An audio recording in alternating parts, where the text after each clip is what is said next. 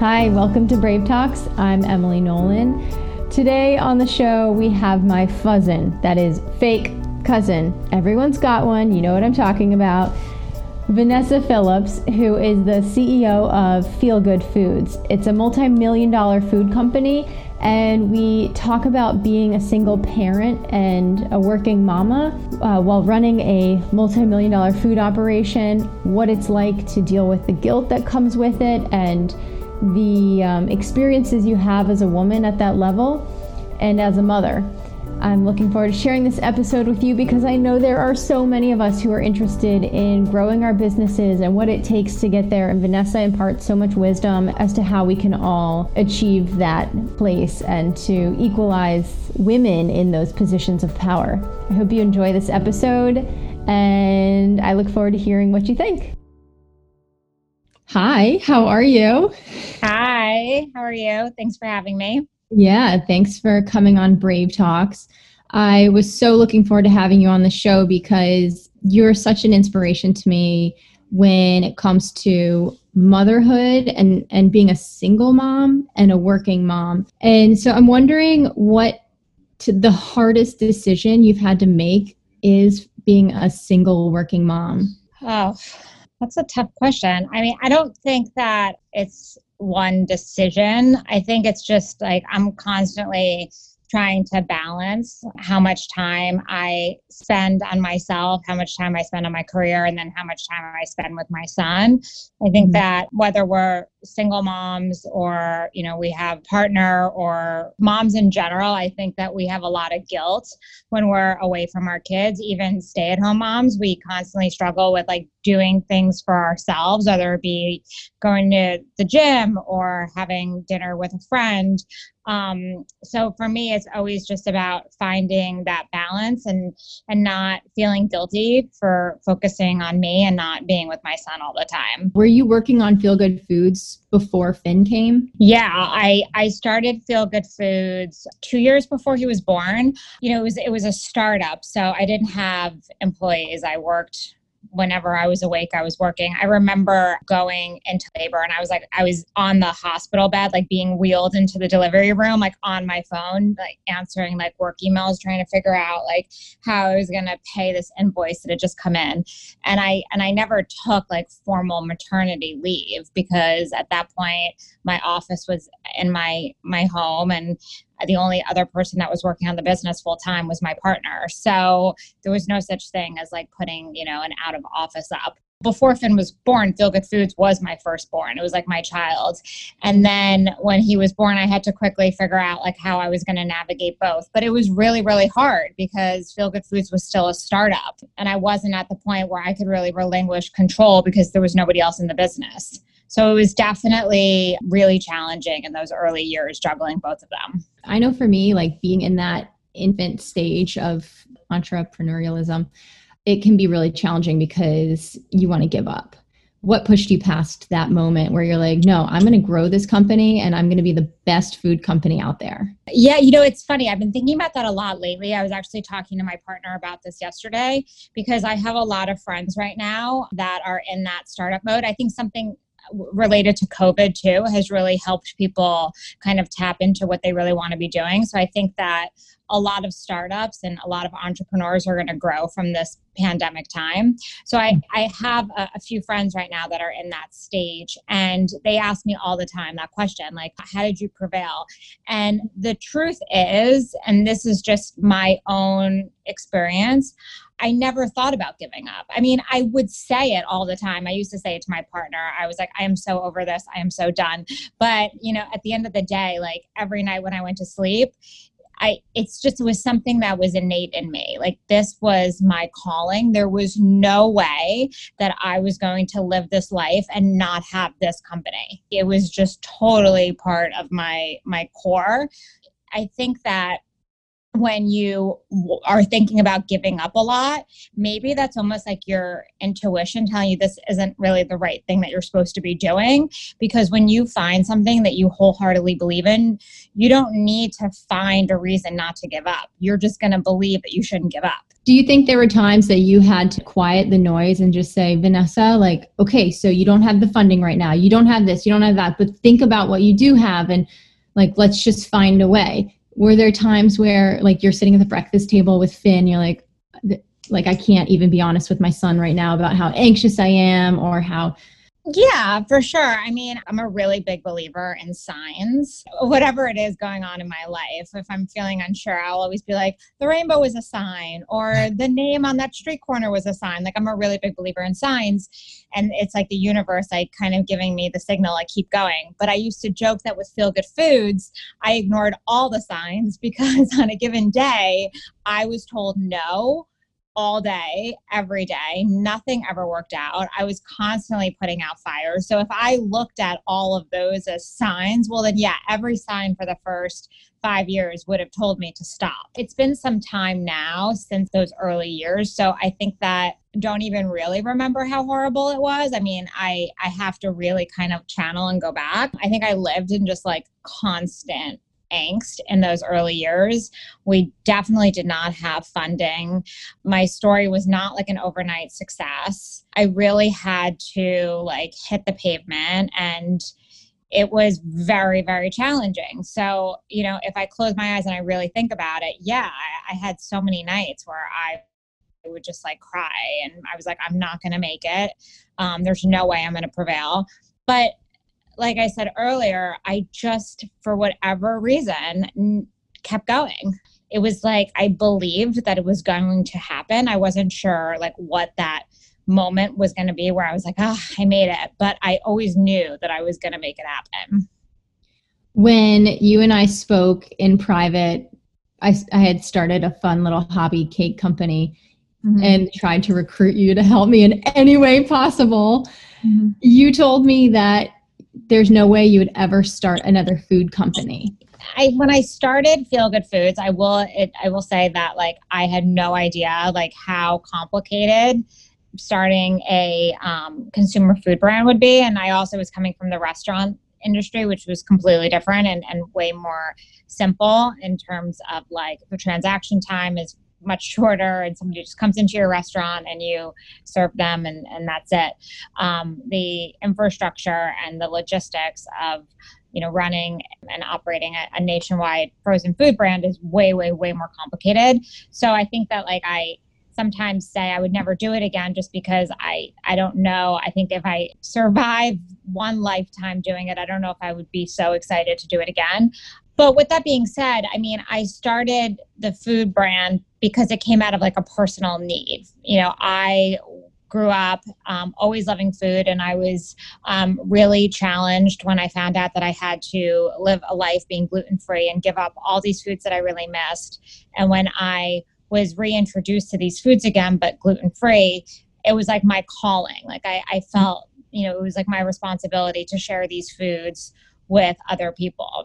When you start a company from a like a personal need like you are solving a problem for yourself and you're solving a problem for many other people and it's a passion of yours. The complications and the logistics on the business side kind of fall second to the mission that you're on and um, that's why I think it's so important to um, have a company that really is personal to you. Because as challenging as the business is, that will never overshadow um, the reason why you started. I feel that I was definitely put on this earth to do this. And I'm so um, fortunate and grateful that I've had the opportunity to do it. Um, I don't know if I would need to do it again if I did it once, but I'm so glad I did it. But no doubt, I mean, food, the food industry today is incredibly intricate and complicated. And it's gotten even more complicated um, in the nine years that I've been doing it. So, if anyone came to me for advice, I would definitely say, like, make sure that this is something that you're really passionate about because it's not easy. I hear you. I started a cake business with my girlfriend and we were barely breaking even. I was like, what are we doing? Yeah. I, I, hear you. I need just scaling and all that. So, in line with that, what does it look like when you go into an investor meeting? I know now is different because everything's virtual possibly it was before, but the landscape like? Is it all men? Are you the only woman? It depends on the meeting. If it's a meeting with a retailer like Walmart or Target or Whole Foods, it's definitely a lot of women. Um, women buyers or women associates and i'm wearing like a very different hat depending on the meeting so if i'm in a retailer meeting i'm really telling my story and i'm pitching the product and the brand. That's totally my comfort zone. I love talking about. Um, that's really where I get kind of my my high. That's where my endorphins really kick in. Is when I go to a retailer meeting. There's nothing more satisfying, and that really helps me like appreciate how far I've come. If I'm in an investor meeting um, or a board meeting, it's definitely 99% of the time men and then me. And, and I and I joke about it because I you know, will be in a board meeting and, and then in, in addition to my board, we also have advisors that sit in and, you know, it'll be like nine men and myself. And while I joke about it, I also often feel responsible for it too because I wish that um, there were more women on my cap table and on my board besides myself. And it's something that I'm constantly working on and trying to add diversity in that regard. Um, but the reality is is the landscape today when it comes to um, institutional money and vcs it's primarily men so that is something that I want to see change more. Sometimes feels like it's not a fair balance and i and i do wish that i had more female energy um, in the room. But i have had years now of really fine tuning my my confidence and how i you know really knowing my my information and knowing my stuff and and just kind of having like an alter ego that I really tap into. But I used to like get very nervous before a board meeting. I would spend weeks stressing before a board meeting and you know now I I don't even I don't even think I'll wake up that day I'm like oh I have a board meeting today. Um, so it definitely gets easier the longer you're in it. I think you did take a board meeting um, from your son's bed when we were visiting you. I, or maybe a board call. Probably maybe it was call. yeah, it was a call. Yeah, it's definitely intimidating sometimes having to um, report to investors, and and you definitely are going to get pushback on certain things. But that's what keeps you honest, and that's what keeps you on your toes, and that's just the reality of the landscape of taking money from people. If there was a piece of advice you could give some woman who's interested in being on your level and growing to the point that you and your company have grown to and joining you in that room of all men to equalize that uh, female presence what would you encourage them to do or read or educate themselves with or would it just be like hit the ground running? I, I, definitely hit the ground running. I mean i it's already like changed so much in the last like decade. I mean there it's it's a fact that more and more women are starting companies and getting funding and i don't know at what point it's going to be equal but i know more women are getting c level and c suite um, positions. So i think that we're we're already getting there. But I think what's always held us back and what will continue to hold us back is the notion that you know women are the primary caregivers of their home and they are responsible for their children. And men get away in society a lot easier than women with working ridiculous hours. And i feel it every day. Being a mom um, so often i will go to um, a board meeting and then after the board meeting i'm rushing home because i had a board meeting all day and then we have a board dinner after the meeting and i'm rushing home to my son because i had my nanny stay late. The men after the board meeting will all go out for like a nightcap. That you know it's it's constantly i think harder for women to juggle working ridiculous hours and also being a full time mom. Because at the end of the day, if you're working or you're a stay at home mom, you're always a full time mom. So men get a little bit more support at home from their wives, just I think just society in general kind of like lends itself to that.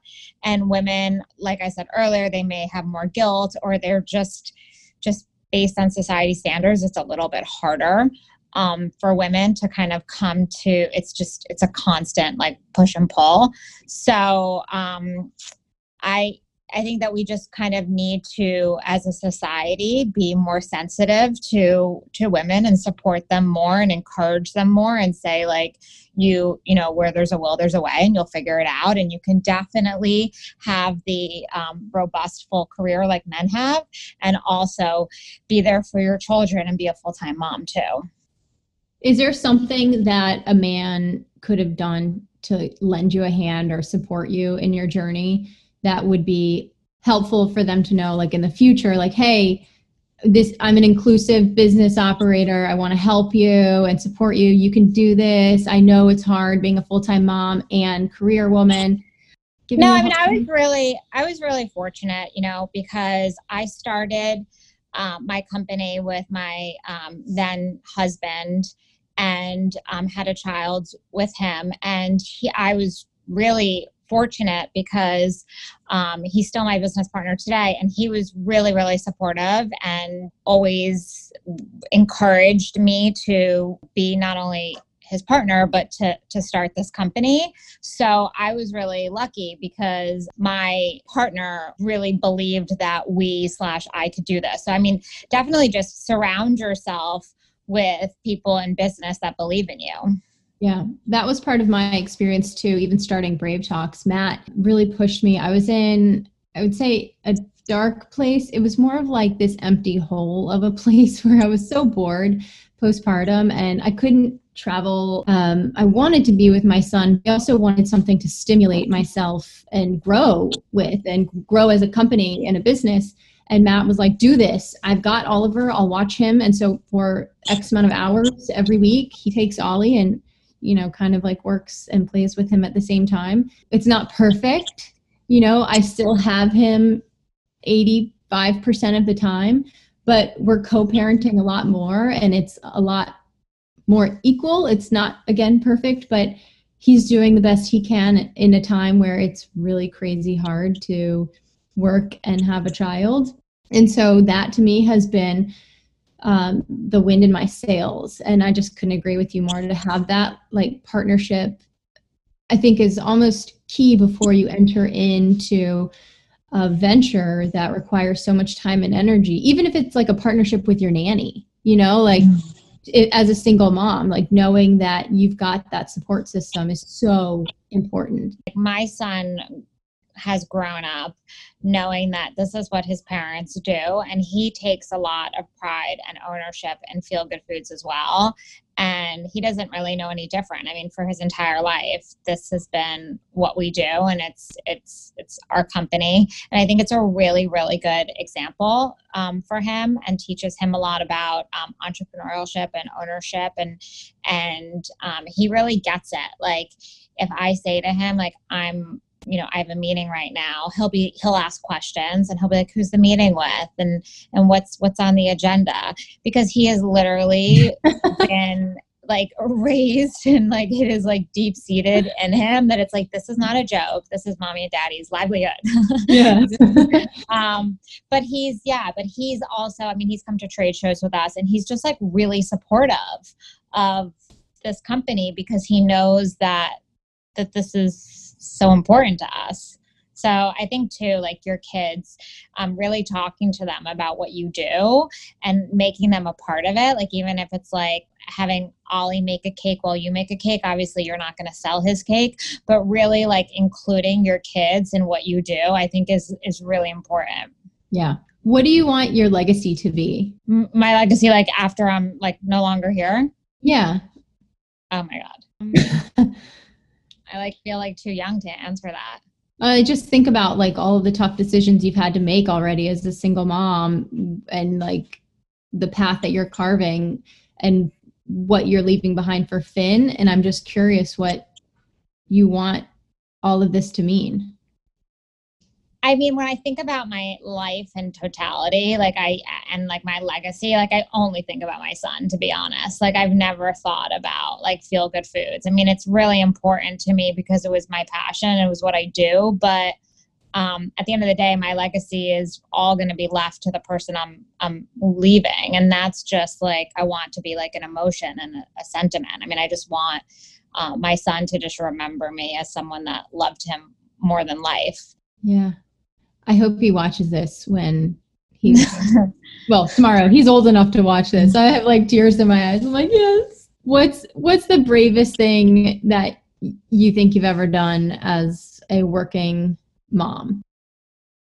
definitely starting feel good foods was was very brave because i really i walked away from a company and a job where i was I had a lot more security and um, I really put myself out there and it was incredibly risky. And I don't even think that I did the homework to really know at the time, like the percentages of uh, businesses that fail. But I don't even, I don't think it would have made a difference, honestly, because I was also so stubborn.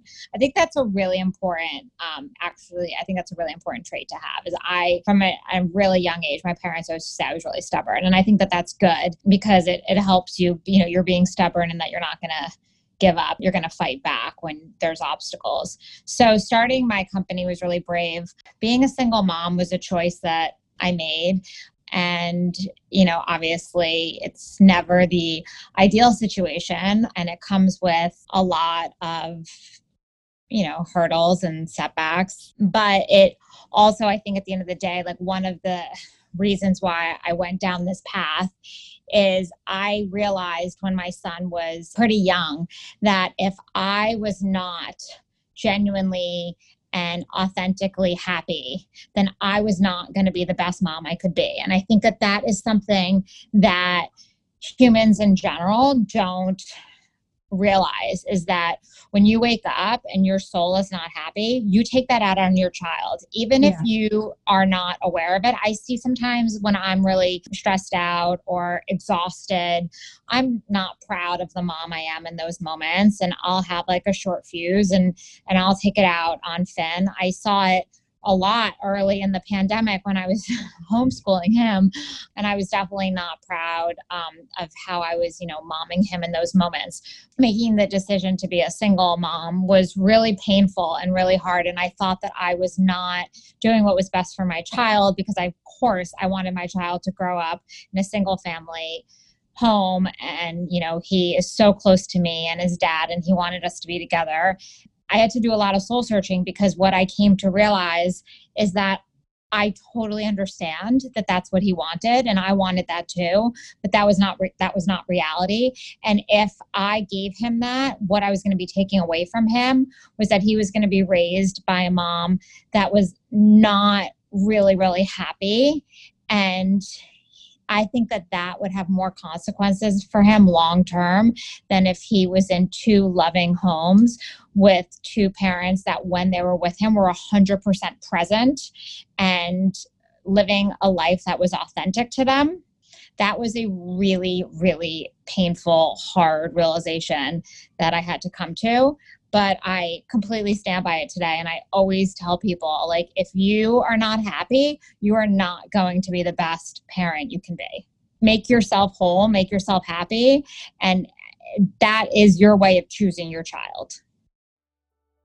Thank you so much for coming on Brave Talks and just having the courage to have that foresight and um, decision making. It's so empowering to so many of us, whether it's with marriage or with, you know, careers and deciding to do something. If you're a stay at home mom and you're just like, I have the itch to do something bigger and greater and be happy.